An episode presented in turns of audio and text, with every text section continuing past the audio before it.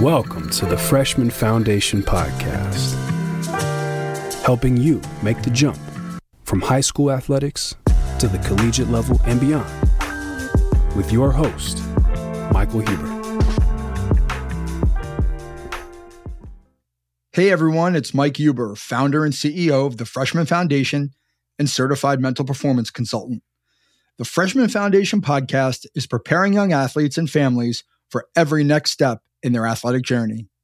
If you're enjoying the podcast, then please subscribe, leave a five star review, and share with a friend. You can find the podcast on Apple Podcasts, Spotify, Amazon Music, or wherever you get your podcasts.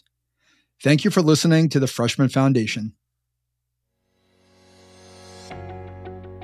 How is Skye Eddy making the youth sports sideline a better place? Anyone who's ever attended a youth sports game knows that the sideline can be a pretty intense place. Emotions often run high as parents, coaches, and young athletes strive for results. However, player development and a healthy motivational climate are often sacrificed as a result. My guest in this episode, Skye Eddy, is the founder of the Soccer Parenting Association.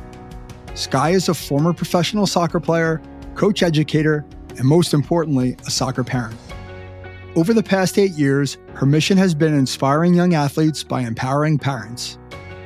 In episode 52, Skye shares her aim of making the youth sports sideline a better place by arming parents with information that allows them to show up at their best. I'm excited for this conversation. Let's build your foundation with Skye Eddy. Hi, Skye. How are you? Good. Thanks for having me. I'm looking forward to our conversation. Me too. It's, uh, it's my pleasure to have you here. It's great. Um, so, I guess to get started, you know, knowing that you have a background as a player and as a coach, I guess I'm curious about what inspired you to become an advocate for soccer parents. Oh gosh, that's a that's a big question. Um, I would say really my experiences as a soccer parent i felt like and i assumed that after my playing background and you know i was still an active coach at that point uh, still working in the youth game i felt like being a soccer parent would be so easy for me and it really wasn't. And so when i realized the challenges and saw the challenges and felt them firsthand um, i knew that other parents were feeling and going through the same experiences as i was yeah, we are. Because um, I am like you. I know we like you, are. I, I, am. I'm a. So, I am a soccer parent, and I. I definitely see.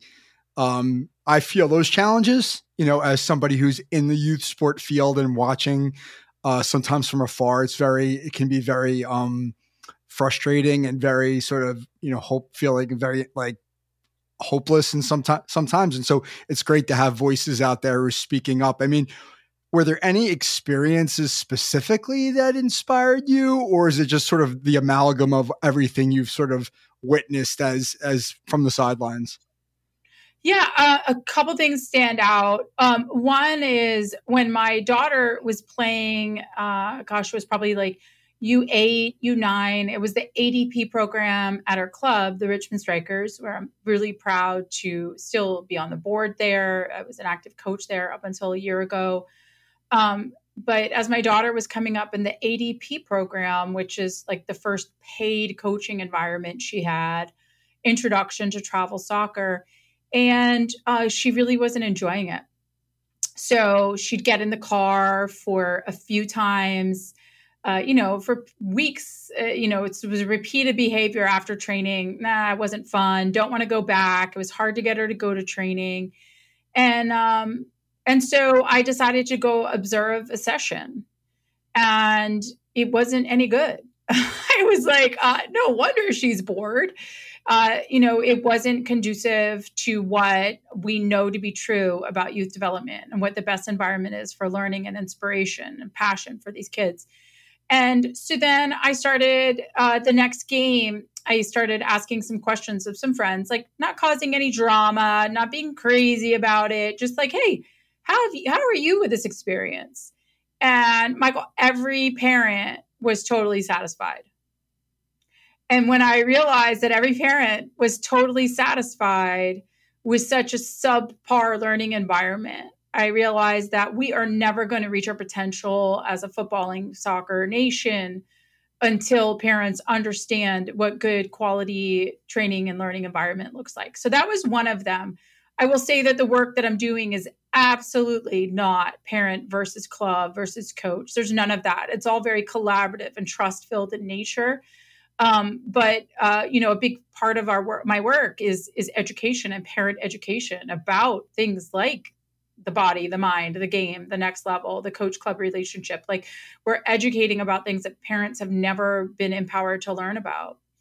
Uh, and then the second thing that stands out for me um, is is just the struggles that I was personally finding myself having with my daughter, who was in a performance mentality, uh, performance environment, and that you know my son has always been participation recreational level but my daughter super athletic really gifted and um i was really struggling parenting her. And i i know that i wasn't doing things right we were having moments where she was getting upset and frustrated i cared way too much i was upset and you know i think it's really hard when you parent a child that isn't like you so she was gifted athletically, maybe similar to me, but her mentality was not like mine. She did not have a growth mindset. She did not have confidence. She did not, you know, and so I I really struggled in how to help her. So I think those two things combined really morphed into and were the catalysts for the foundation and still today remain the foundation for the work that we're doing at soccer parenting and the influence we're having in the space.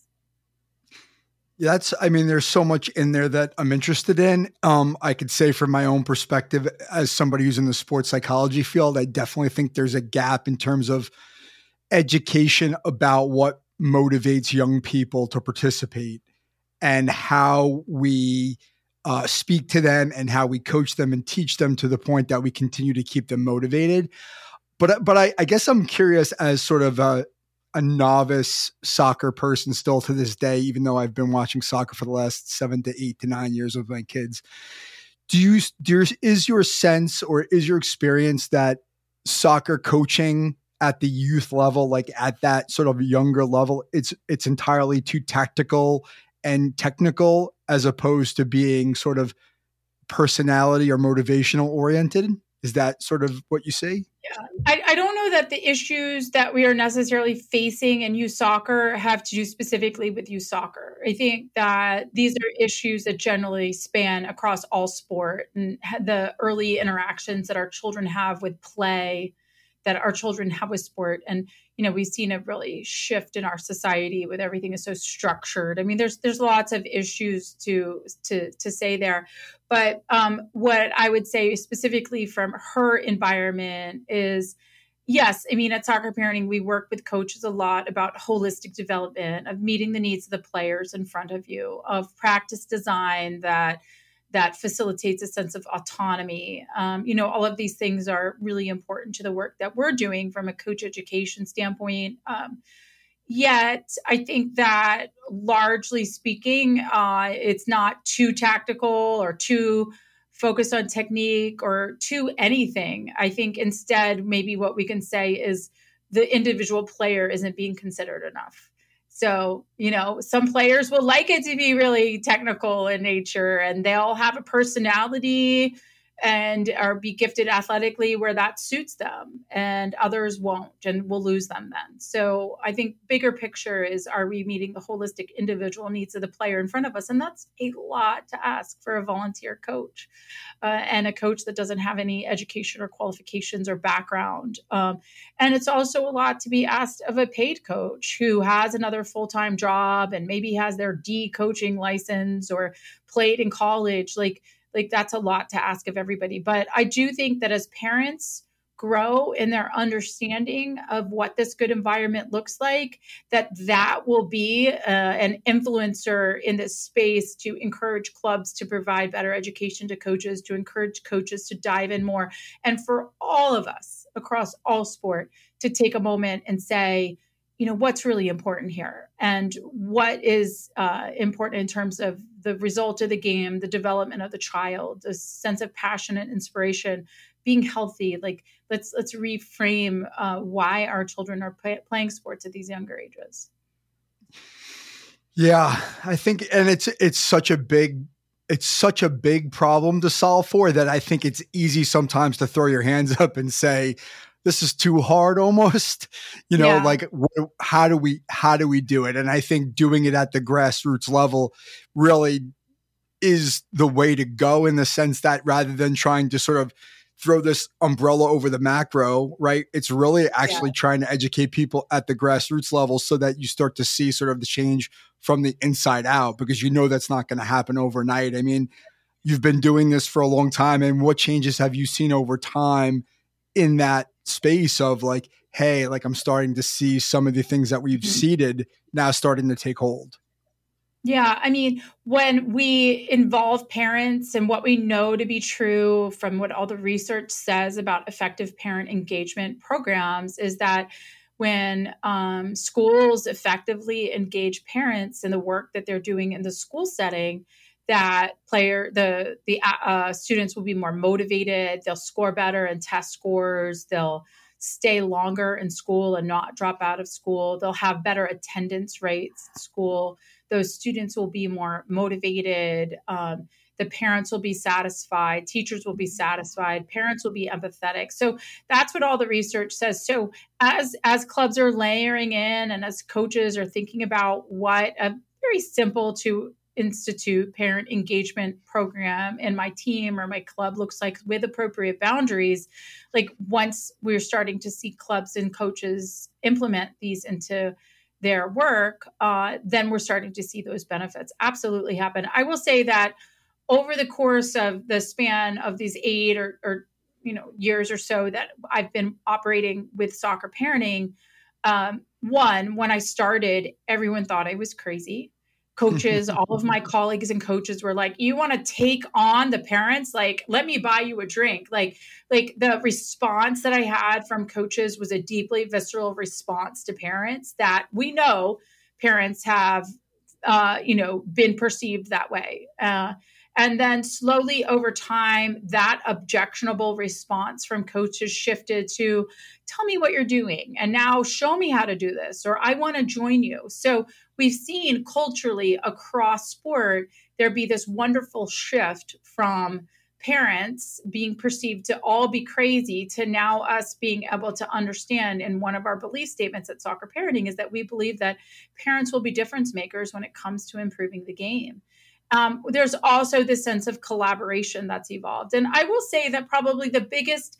the, the biggest uh, touchstone for change that I have seen in these eight years is thankfully that we have better leadership in place.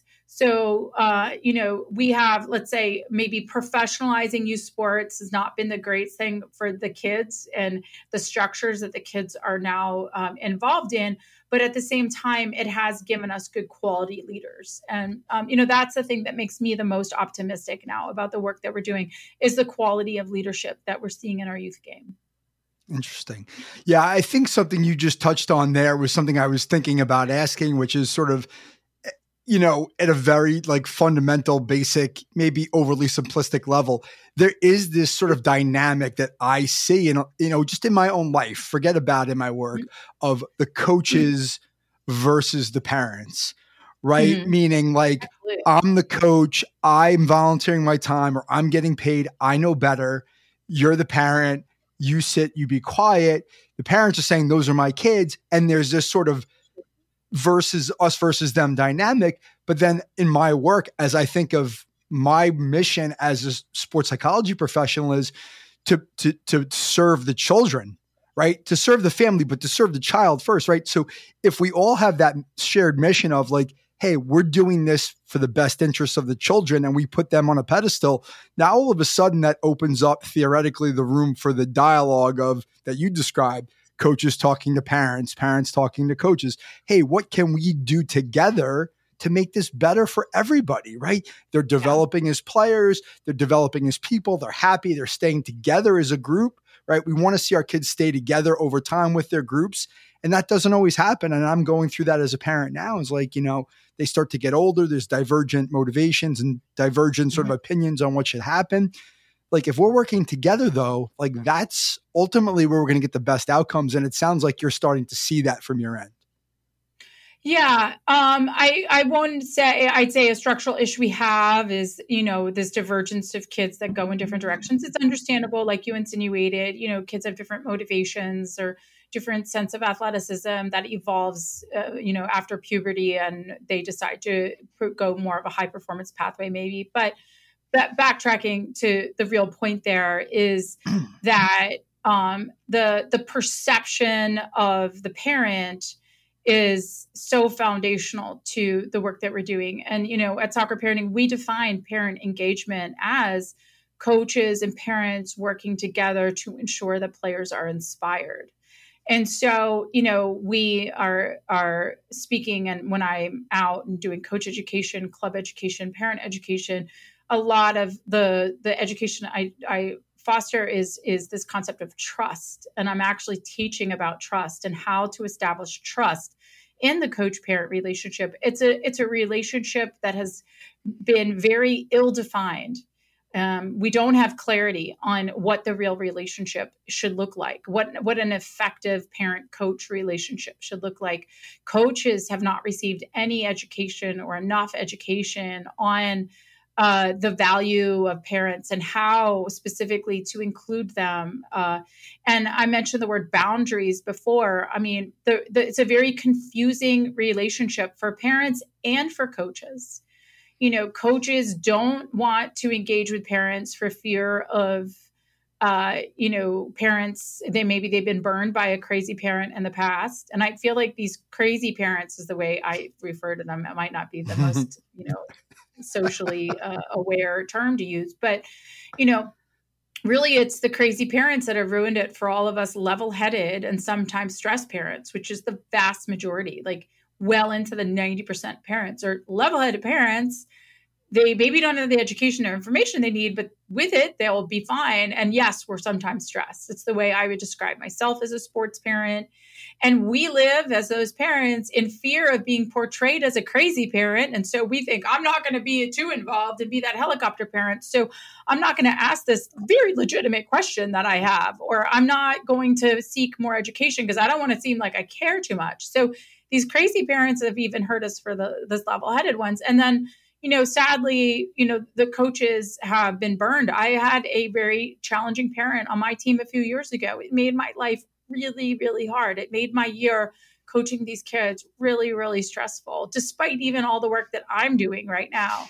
And um, and so coaches that have have unfortunately had that experience, which does happen now and then, you know, they've really just sort of been pushed off. And and you know, what needs to happen is that coaches need more training and guidance on you know things like emotional intelligence and you know those types of things in order to really be able to manage those relationships. It's a it's a challenging nuanced relationship that we haven't established clarity on and that desperately needs very clear boundaries. Yes.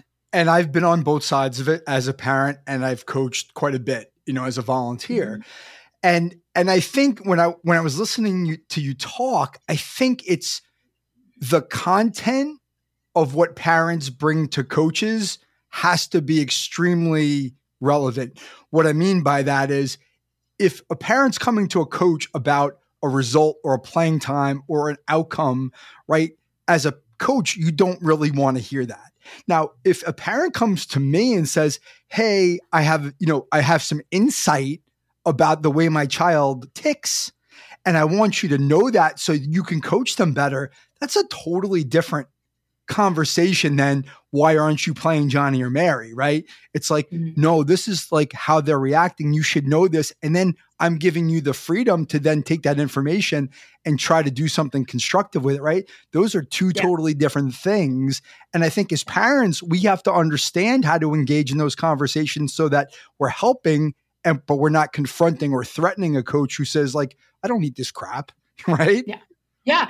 And and then i mean so i mean that that's uh, you know speaks perfectly to the sense of nuance. So at soccer parenting when we talk about boundaries we say literally it is okay to talk to the coach about this and it's not okay to talk to the coach about this. And we encourage mm. coaches to even use that type of language be very clear with the parents. We know that having boundaries actually helps establish trust. It helps form a sense of community. We want boundaries in our lives. Our children want boundaries. Like we know that about about being human. Like boundaries are bumpers and it gives us clarity on our role. So let's be very clear in setting the boundaries. And we tell coaches to tell parents, like, it's not okay to come and talk to me about a tactical decision that I made in the game. If you have a question, like a negative line of question. Now, if you're curious on why we had two people in the wall and you, instead of four, like, yeah, we'll have a tactical conversation about you know where the ball is if it's direct versus indirect uh, you know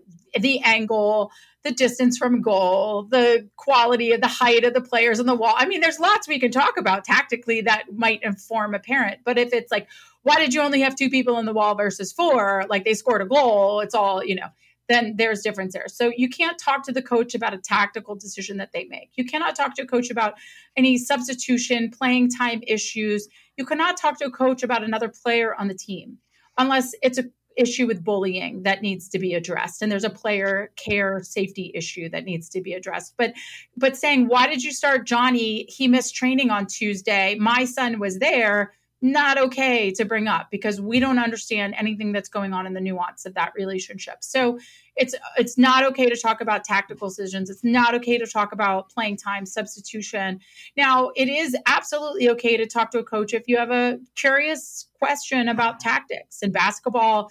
You know, why when I was playing basketball growing up, we all did man to man. Now I see you're doing zone. What's the difference? You know, that's a great question to ask a coach. Or um, you know if you have uh, it, it's okay to talk to a coach if if your child is lacking in inspiration if repeatedly they're struggling then absolutely the door should be open. And possibly that's because of playing time.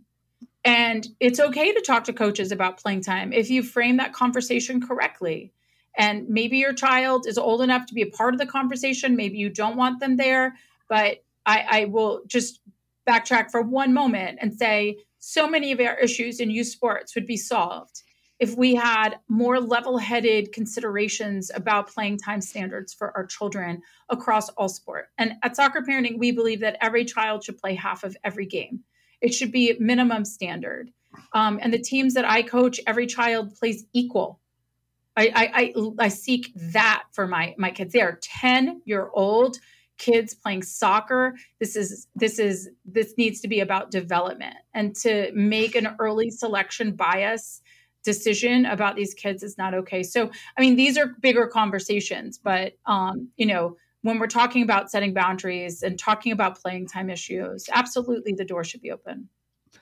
Yeah and i think something that you raised there sort of reminds me of something i went through recently with my daughter who's 12 and and I, I I think I would say just generally before you go to the coach, you could talk to the to your player, your kid about why certain decisions are being made. So the reason why I say that is is my my daughter was playing in a game with a new team and the, tactically they were they were actually setting up to run some sort of offsides trap, which I did not know.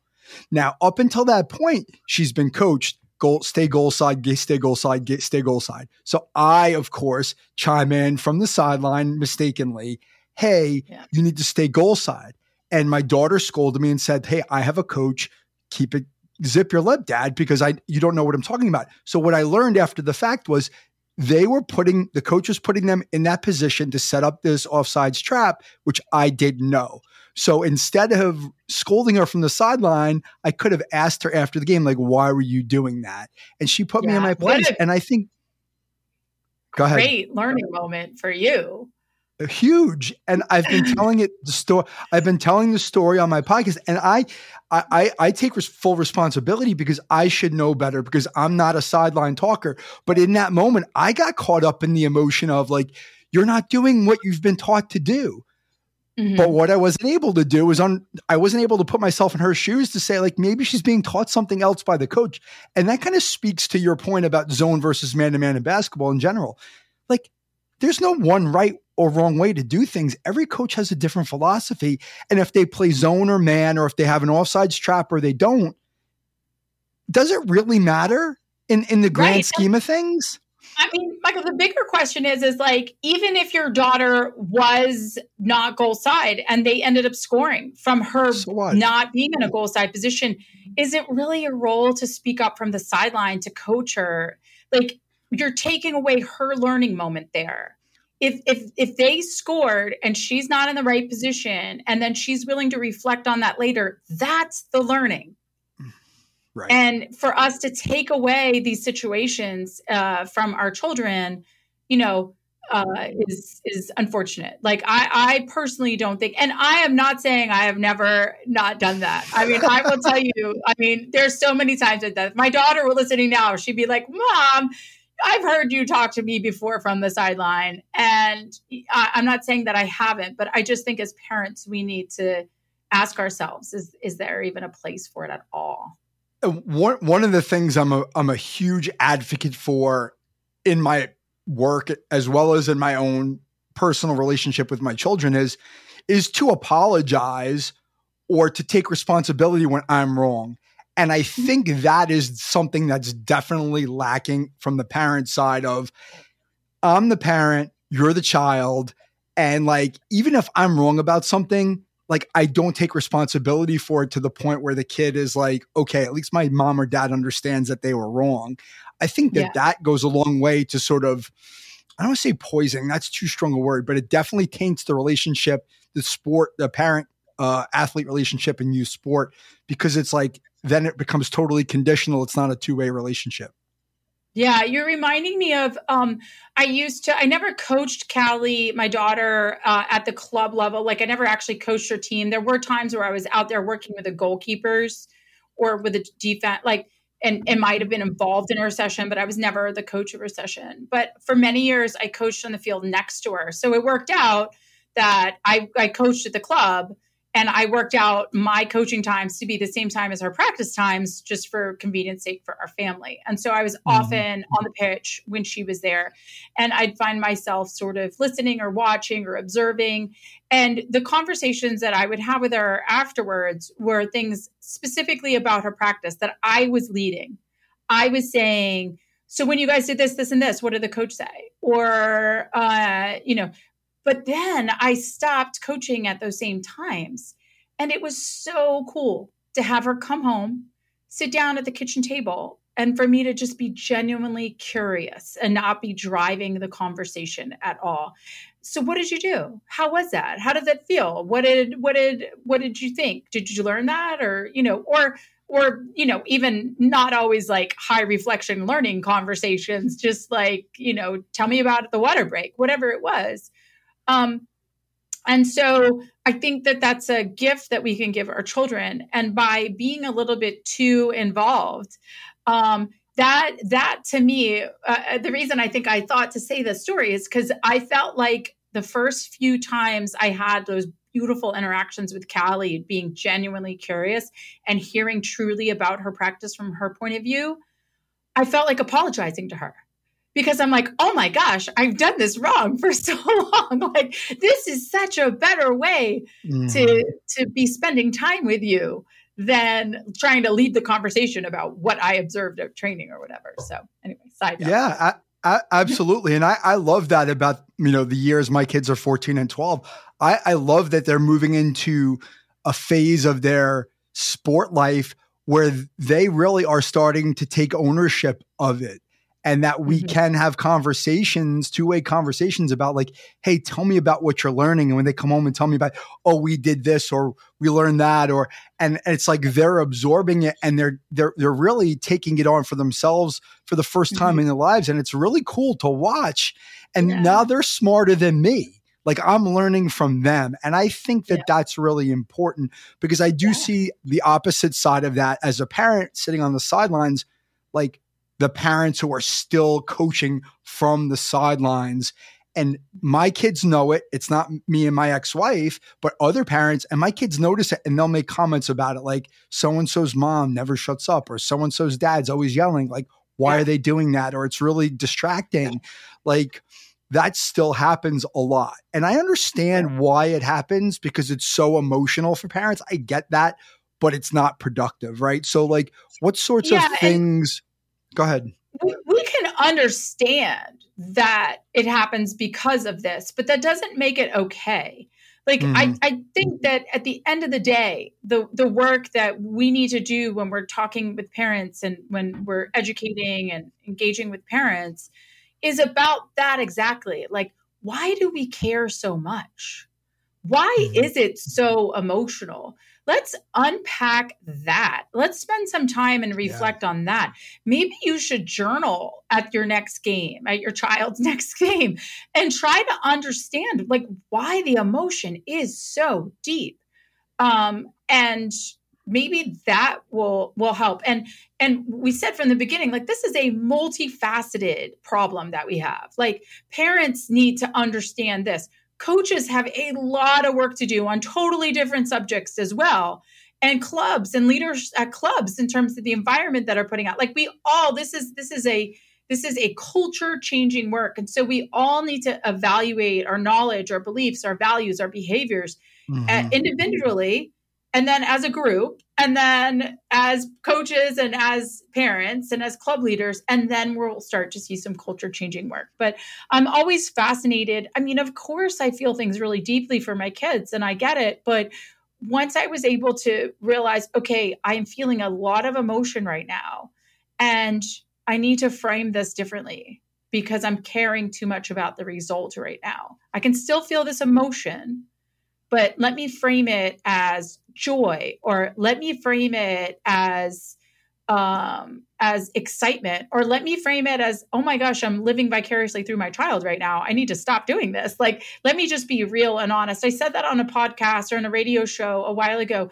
Until we start being very um, honest about the interactions that we have with our children good and bad we're going to be missing a really important part of the solution yeah and that's something i you know the, the more the more i work with young people in my practice the more I realize there's room for me to probably work with parents on some of those skills, right? The the breathing, right? It's like you're you're as a parent, we're performers, right? We have a very high level of responsibility for other people and we're performing and we have to be at our best, right? If we're not relaxed and mindful and conscious of what we're doing, we're going to perform poorly, right? Which means screaming from the sideline, yelling, mm-hmm. getting upset, right? Like, you know, journaling from the sideline is a great idea, right? Like I'm having these thoughts in my head and, and I'm saying these things like, oh, I'm going to write this down. Why am I doing it?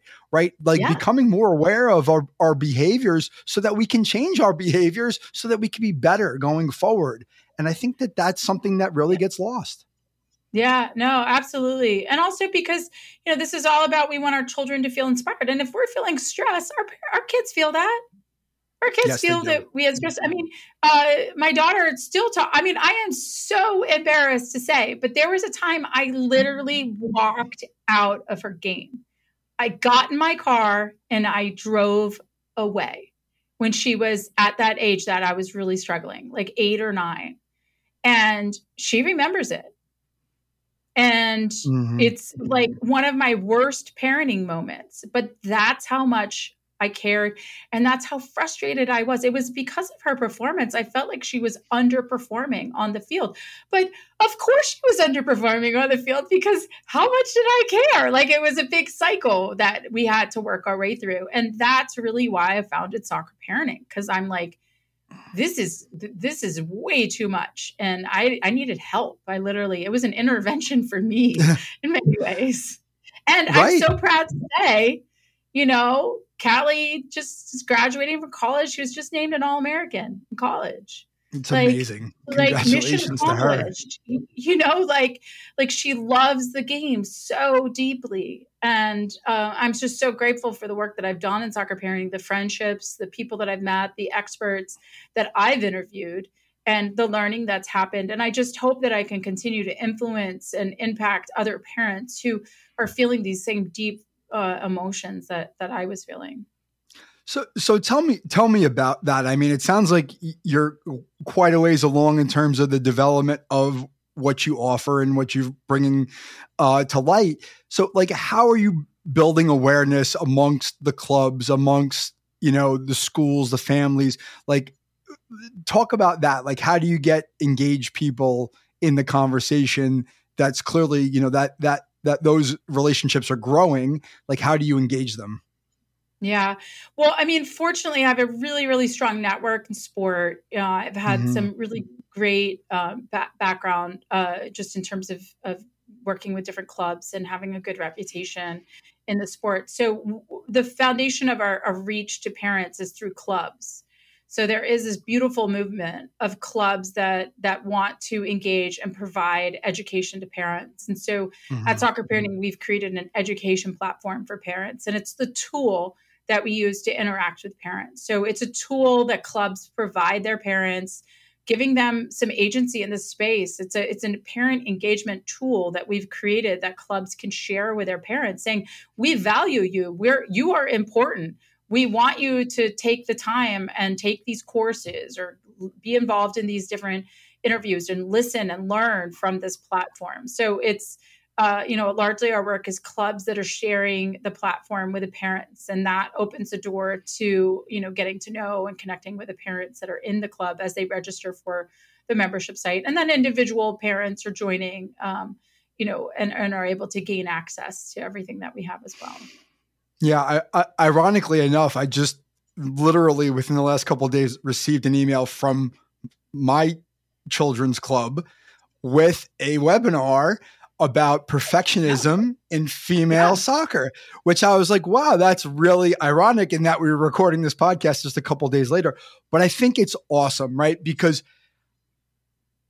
that's the world that I live in professionally. And then to see that being exposed to the people around me that I know that probably aren't going to listen to me, even though I'm a professional in the space, to see that they have access to these kinds of things, knowing that perfectionism, whether for boys or girls, is such a prevalent issue all the way up to the college level based upon my own experiences working with athletes. I think it's a really important topic. And I see it in my own daughter. This really, really, um, uh, she's really hard on herself. She's starting to develop as a player and she loves soccer so much. But when she does not get the result that she wants, she's really, really hard on herself. And as parents, we have to understand how to help them with that, right? Yeah. To be and- able to, to, to keep those boundaries, but also give them the resources and tools that they need to work through it on their own. Yeah, no. I mean, I think a lot of kids are dropping out of sport because of this pressure that they are feeling. And yeah. uh, a lot of that is driven from parents and the parents' responses to sport that the kids pick up on and then they feel like the results are so important. But but they're they're they're not like a 28 year old professional athlete. These are kids that are learning and growing and in middle of growth spurts and aren't even fully developed and are still trying to figure their bodies out. And they have so much more to learn. Like, so, you know, we put, you know, the to become too results oriented, uh, you know, yes. uh, that doesn't mean we don't want our kids to have a very strong mentality and want to win but you know the actual result needs to have some perspective and reflection and learning and that what a great opportunity for our kids to grow as human beings from from you know layering that in. And that webinar that you referenced that we're doing is one of the few player education events that we do. We do one or two player education events a year. So this is a webinar for girls about perfectionism and i won't be leading it there'll be an expert leading it female footballers and you know, uh, it's it's such an important topic, a bigger issue of self esteem and identity development for our children and kids, and that goes obviously across girls and boys. Yeah, I, I think there's something in there that I, I wanted to to sort of highlight because it's something that I've experienced relatively recently, and when I was when I was coaching my kids at a younger level, I was very much about fun and development and all these things. And I de-emphasized winning. And what I realized was is that the kids themselves, they wanted to win. Right. And, and so I in some ways I was shortchanging them. And I realized like if the kid wants to win, then let them want to win, right? And encourage that. But if if they want to win because it's making a, an adult happy, that is a different ball of wax, right? Like, yeah. I need to win because the adults think I need to win versus well, no, I, I want to win, right? I, because I, want, I mean, every kid should want to win when they go. I mean, like it's not, it's not, it's not like the desire to win. We want every child to start the game like desiring deeply to win and wanting to put in their best effort. Yeah.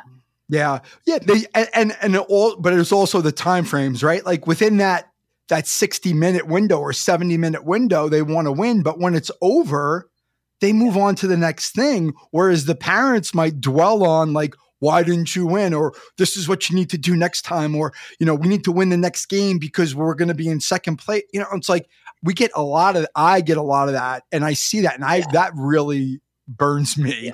because like, why yeah. are we worried about the table? You know, like, right. you know, we as parents make assumptions that our kids feel the same way about winning that we do. And you're right, our kids are in the moment. Like they get in the car and they've largely moved on uh, and and yet we keep bringing them back thinking we're helping them thinking that you know but but we're really not no absolutely yeah.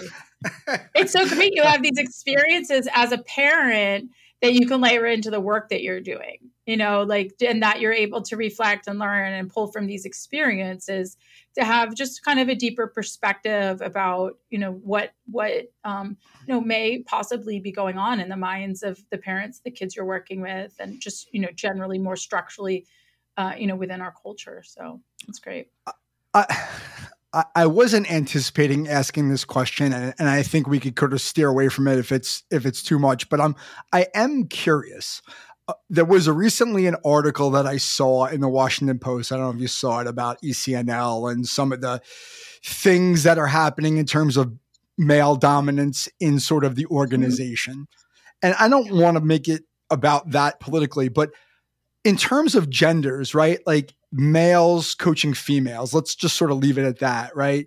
Like, do you is there any do you have a feeling or is there any sense from your end about like trying to bring more female coaches into the fold to make it more relatable for young female athletes and and I'm saying that from a from a parent perspective more than anything like I have my own personal experiences with like what do you have a view on that or is it something you want to touch yeah, I get a lot of questions from people being an active coach. I'm a coach educator for US soccer. You know, I get a lot of questions from people like, why aren't there more women in the game? And this is a very complex issue. Sure this is. is. not there. There is not a very clear solution to this. Um, like one, coaching youth sports is like not a great job.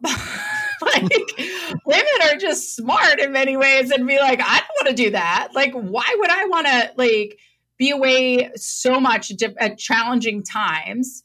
Why would I want to have so many commitments on the weekends? Why would I want to have to, you know, I mean, it's it's a emotional drain. Like it's a lot. So just generally speaking, the pool of people that are willing to do this is limited. And so that already will, you know, needs to be addressed.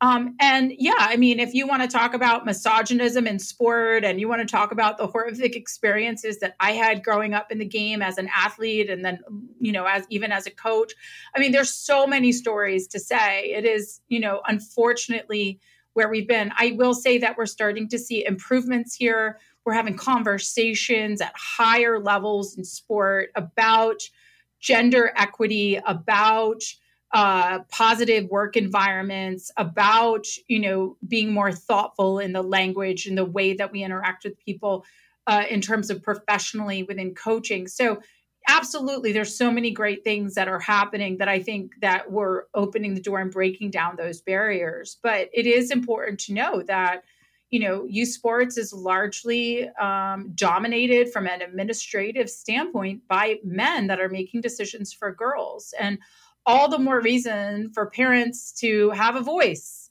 as mm. far as mm-hmm. i'm concerned you know if you think about like when the pta started and the schools at that point were not safe there were so many issues they weren't regulated um, and now, look, the PTA has been foundational in supporting the growth and empowering schools to support players, to support uh, students. And so, you know, in some like really small way, I look at like parent engagement matters. Parents having a voice matters. And so, you know, that is a big part of the work that I'm doing here um, but getting more female coaches in the game is essential. I will also say that one of the things and projects that we're going to be looking at at Soccer Parenting and with the Sideline Project, which is our program that goes across all sport, is looking at the culture of being a youth sports coach and how we can improve that. Because the coaches that I know are leaving the game at record numbers because it's such a hostile work environment in many ways. And I don't mean hostile about people yelling at them but it's just you know it's not conducive to a healthy lifestyle unfortunately. We've built it up to that. And so you know those are all issues that we need to address. Absolutely. Okay. Can you talk a little bit more about the sideline project? Because i didn't realize that it was across all sports but i think that certainly the issues that we see as soccer parents and in soccer apply across the board right so can you talk a yeah. little bit more about what you're doing there Sure. Like the Sideline Project is a website, thesidelineproject.com. Um, on the site right now is a 15 minute course that parents can, coaches can take. It's an intervention for sideline behavior that's working. At the Sideline Project, we frame behavior around supportive, distracting, and hostile. And we give parents tools to understand if their behavior is being supportive, if it's being hostile, but most importantly, if it's being distracting. And so once parents understand the difference between supportive behavior and distracting behavior, we really see a change on the sidelines. So over 60% of parents that take the course say their behavior improved. Over 40% of parents that take the course say their relationship with their child improved as a mm-hmm. result of taking a 15 minute course. So we're really, really excited about the Sideline Project. We've had around 10,000 parents take it. And right now, this course is available across all sport. The video is across all sport we're building out the Sideline Project website into an education platform for youth sports parents. So, more and more throughout the next year and moving forward, we'll be layering in parent education for um, you know across all sports uh, you know to try to support parents because we're just really seeing you know the incredible response we've had to the education on the sideline project and so we'll be building that out i think it's incredible um, I think it's really, really important. And I think the concept that you've highlighted is awareness, right? I think most times we don't realize what we're doing. And when we sort of bring it to light, having that awareness allows us to make choices that are much more, much healthier, right? And if we don't really understand the difference, we're going to just keep doing what we've been doing. Um, yeah. I, I guess a question I always want to ask because a, a, lot of what comes up on this podcast is about sort of development through different gates, you know, as you move up the ranks athletically. So, like, can you talk about, like, and maybe from your own perspective as an athlete, maybe as your, your perspective as a parent, like, what are some of the issues you've seen as athletes go from that, like, youth sort of, you know, developmental, let's have fun level to now I'm in high school, now I'm being recruited, now I'm playing in college, et cetera. Like, are there things that you see as as athletes move up through the ranks that are things that you would say like, hey, we need to really pay attention to this?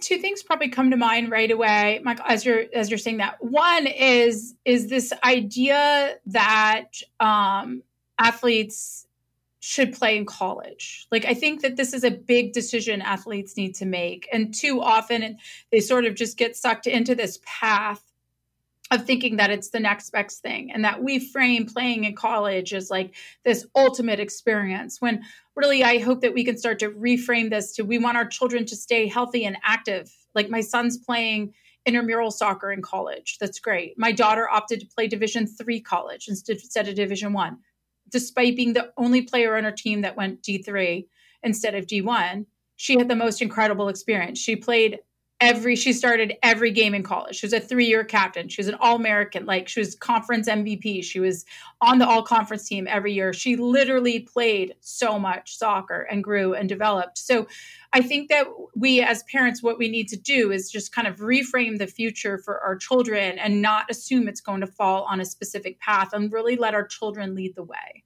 So that's kind of one thing is that our children don't let uh, we don't enable our children to lead the way and they, they get sucked into this path. I will also say that many of Callie's teammates, I should get the actual numbers on this because it's kind of come up a little bit as Callie's just finished college.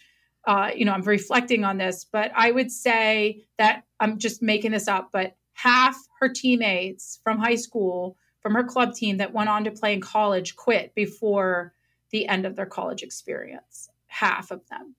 Um, and and so you know we we uh, that that's part of this is is you know making good decisions. I and then the other thing that comes up to me is just uh, self-esteem and the athlete and you know our, i cre- creating their identification of who they are what they believe to be true about themselves outside of their athletic accomplishments. I think we need to be really thoughtful in how we frame things um, uh, and and the results that our kids have. It was a big struggle for me going off to college and i see that with athletes all the time yeah. And so I think you've hit on a couple of really important things that come up quite a bit when I talk about that issue of sort of moving up the ranks and transitioning is one is the idea of fit, right? If I want to if I want to play a sport in college, it's going to require me to make a huge investment, right? Of my time, uh, my energy to to to to keep just to keep my head above water to be an athlete. Now mm-hmm. I'm moving to a place where is brand new to me in most cases. I'm living in a new place. I'm making new friends. I've got this academic demand that I didn't have really in high school. It's very different, right? Like you have to find the fit that works for you. And and to your sounds like to your daughter's credit, she made a really good choice about what was a fit for her. I think there is too much. This is such a overgeneralization, but there's so much pressure to, to, to compete at division one level as sort of the holy grail that I think people just accept these offers to play at the division one level because that's what they think other people want to see or that's how they define themselves. And then they end up quitting because it's such a hard grind. And oh by the way you were a superstar in high school and now you're in college and you're just like everybody else. And it's like well i'm not okay being like everybody else so i'm just going to drop out. And that's that's okay. But is that the really the way we want it to go for our athletes?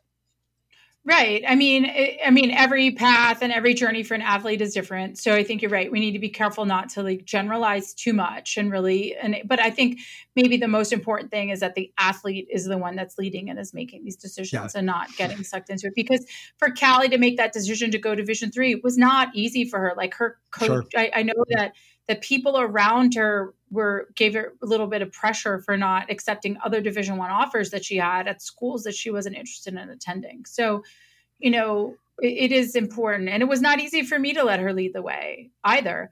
Not the decision to go division three but um you know this was this was something i constantly had to check myself with. Um, yes. so you know something that i talk to parents a lot about but exactly and i think there's a there's a there's such a there's so much room for education in that space of mm-hmm. you want them to lead the way but you also sort of want to give them the breadcrumbs to make good decisions right but but what you're talking about like i don't know right where she came from you know club wise but what i see here where i live and i'll take baseball because that's like i'm closer to baseball in terms of my work i think these clubs are pressuring the players because they want to be able to say, I have X number of Division One players so that I can then go market my club to the next generation to say, like, I've got X Division One players, rather than looking at Johnny and saying, Hey, Johnny, I know you. I've had you in my program for the last seven, eight years. I think you need to do this. This is what's best for you. Go play JUCO. Go play Division Three, right? Are we advising them based on what's best for them, or are we advising them based upon our bias as to what's going to be best for us? And I think that that's that requires a lot of sort of massaging and triangulation and you know hey you know like let's put the kid first and and check ourselves to say you know what? I want them to do this but it's not what's best for me it's what's best for them. And i think that's hard as a parent because you want to lead your kid to the right place. Right and um and you you want your kid to lead themselves to the right place. Yeah. And we want right. to empower our children with the decision making skills, the awareness, the perspective, uh, the self esteem, the confidence, the maturation to be able to make big decisions for themselves. This is uh, one of the gifts that sports gives our children. Right. Is the ability to learn so much about their place in the world. Uniquely, it gives our children this. And so, you know, we really need to facilitate, encourage, empower that learning to happen. Yeah. So, so as as we wrap up, um, the last question I usually ask everybody who's on this podcast, it's it, it, it varies a bit, but the one thing I, I ask is if there's one piece of advice, I know it can be hard for a lot of people. If there's one piece of advice that you'd give to a soccer parent, what would that piece of advice advice be? Well, I might say let your child lead the way. So we, since we just talked about that so much, I'll give another piece of advice that I often say, and that is to encourage them to seek education, like to to to, to actually. You, you've been so you know you, you have had so little agency in the space of your child's sports experience in terms of your role as a sports parent this is stuff you do not know about even if you like me were an athlete and played professionally and college coach like there's still stuff you don't know so seek education seek guidance uh, find people you trust I love it. That's perfect way to end. So, Skye, thank you so much for taking the time to talk with me here. I loved our conversation. Good luck with everything you're doing. I love it. I'm definitely a supporter and following. So, um, I wish you much success going forward, and uh, I hope you have a great holiday. I know that's coming up here. Yeah, thank you so much. I really appreciate the conversation. I enjoyed it. Thanks. Thank you so much. So, What's your biggest takeaway from my conversation with Skye Eddy? My biggest takeaway is that setting clear boundaries is critical in order for healthy youth sport relationships to exist. Youth sport athletes are most likely to reach their potential if the grown ups clearly understand their proper role in the athlete's development process. My suggestion to parents is to seek out education in order to perform at your best as a sports parent. It may be cliche, but knowledge is indeed power. I want to thank Skye for her kind generosity and the wisdom she shared with the Freshman Foundation community. You can learn more about Skye and the Soccer Parenting Association by visiting their website at soccerparenting.com. And you can visit them on social media at Soccer Parenting. To learn how mental performance coaching can help your mind work for you rather than against you, visit michaelvhuber.com. Thank you for listening. We'll see you back soon for episode 53.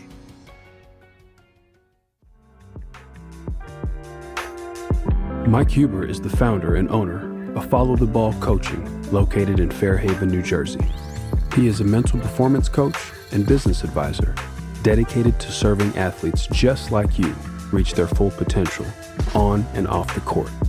The Freshman Foundation is all about helping you get to the next level.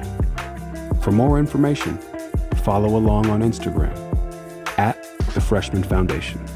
Please subscribe, give us a like on iTunes, Spotify, leave a review, tell a friend.